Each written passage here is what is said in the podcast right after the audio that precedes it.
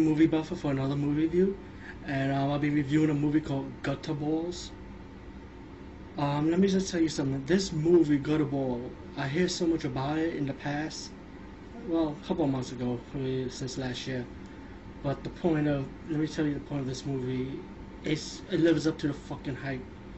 This movie have everything you could possibly imagine. It has gore, has blood, has a big disrespect, disrespectful scene towards a lady at the beginning, and a long scene too.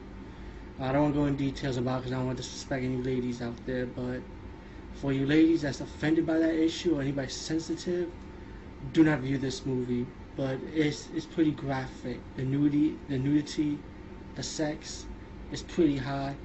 You got some few weird death scenes that I've never seen in horror movies before, especially in the slasher genre. The killer is pretty much unique as a masked killer, but still unique because I never seen a bowling alley killer running around killing people in a bowling alley. um, it's hard. It's hard to explain this movie, but I can tell you one thing: a lot of nudity, a lot of blood and gore. It, it's your typical horror movie, but instead of a 1.0, it's like a 5.0 upgrade. Think of it as that.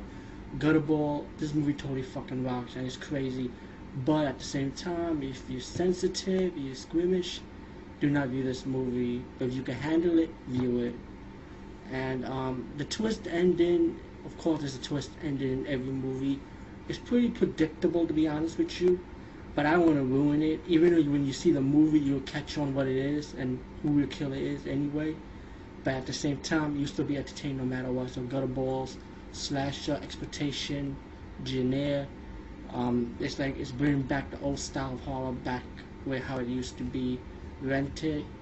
It's, this is one of those movies that is it should not be underrated. So look out, Gutterballs. Rent it. You can rent it on Netflix, which I I did, uh, unrated version of course. Um, I, when you see one of my favorite death scenes before the clip, and there's another death scene, you'll be surprised, called Death by 69. Let's just leave it as that. So enjoy.